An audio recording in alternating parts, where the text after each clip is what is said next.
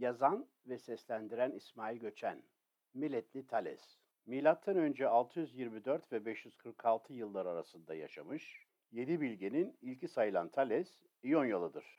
Bugün Türkiye sınırları içerisinde ve Ege bölgesinde bulunan İonya'nın Millet kentinde dünyaya gelmiştir. Sokrates öncesi dönemin en önemli filozoflarından Thales, öğrencileri Anaximandros ve Anaximenes Millet Okulu'nun üç düşünürüdür. Evreni sorgulayıcı düşünce ve fiziksel ilkelerle açıklama çabalarıyla birlikte felsefenin ve bilimin öncüsü olmuşlardır.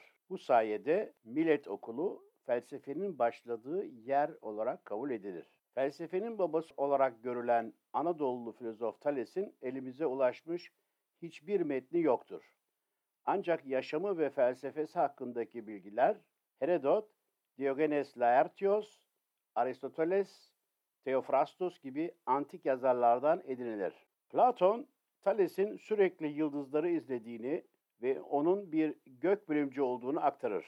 Öyle ki günlerden bir gün yine yukarı yıldızlara baktığı için kuyuyu görmeyip içine düştüğü yazılır. Herodot, Thales'in M.Ö. 585 yılında gerçekleşecek olan bir güneş tutulmasını önceden tahmin ettiğini yazar. Bir söylenceye göre Medler ve Lidyalılar Kızılırmak kenarında savaşırlarken birdenbire hava tamamen kararır ve bu dova olayını gördüklerinde demek ki tanrılar bizim savaşmamızı istemiyorlar deyip aralarında derhal barış ilan ederler. Felsefenin fazla bir önemi olmayan o dönem toplumunda filozoflar halk tarafından önemsenmez. Yoksulluklarından dolayı ayıplanırlarmış. Thales henüz kış mevsimindeyken bir sonraki sezonda zeytin hasadının çok verimli olacağını yaptığı astronomik gözlemlerle saptadığı için etrafından borç para alarak çevredeki bütün ezim evlerini kiralamış.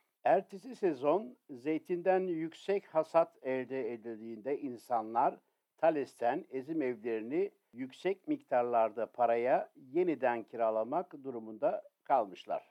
İsterse başarılı bir iş adamı olabileceğini halka gösteren Thales kendini şöyle ifade etmiş.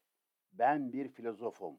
Benim amacım para kazanmak, zengin olmak değil. Sizleri bu gizemli dünyada aydınlatmaya çalışmaktır. Oidomeios'a göre ticaretle uğraştığı dönemde Mısır'da bulunan Thales, geometri bilimini Mısır'dan antik Yunan'a getirmiştir. Thales'in geometriye olan ilgisi ve matematiğe olan merakı onu aynı zamanda iyi bir mühendis yapmıştır. Oidomeios'un dediğine göre Thales bir kulenin tepesinden denizdeki gemilerin uzaklıklarını ve gölgelerinden yola çıkarak piramitlerin boylarını da hesap edebilmekteydi.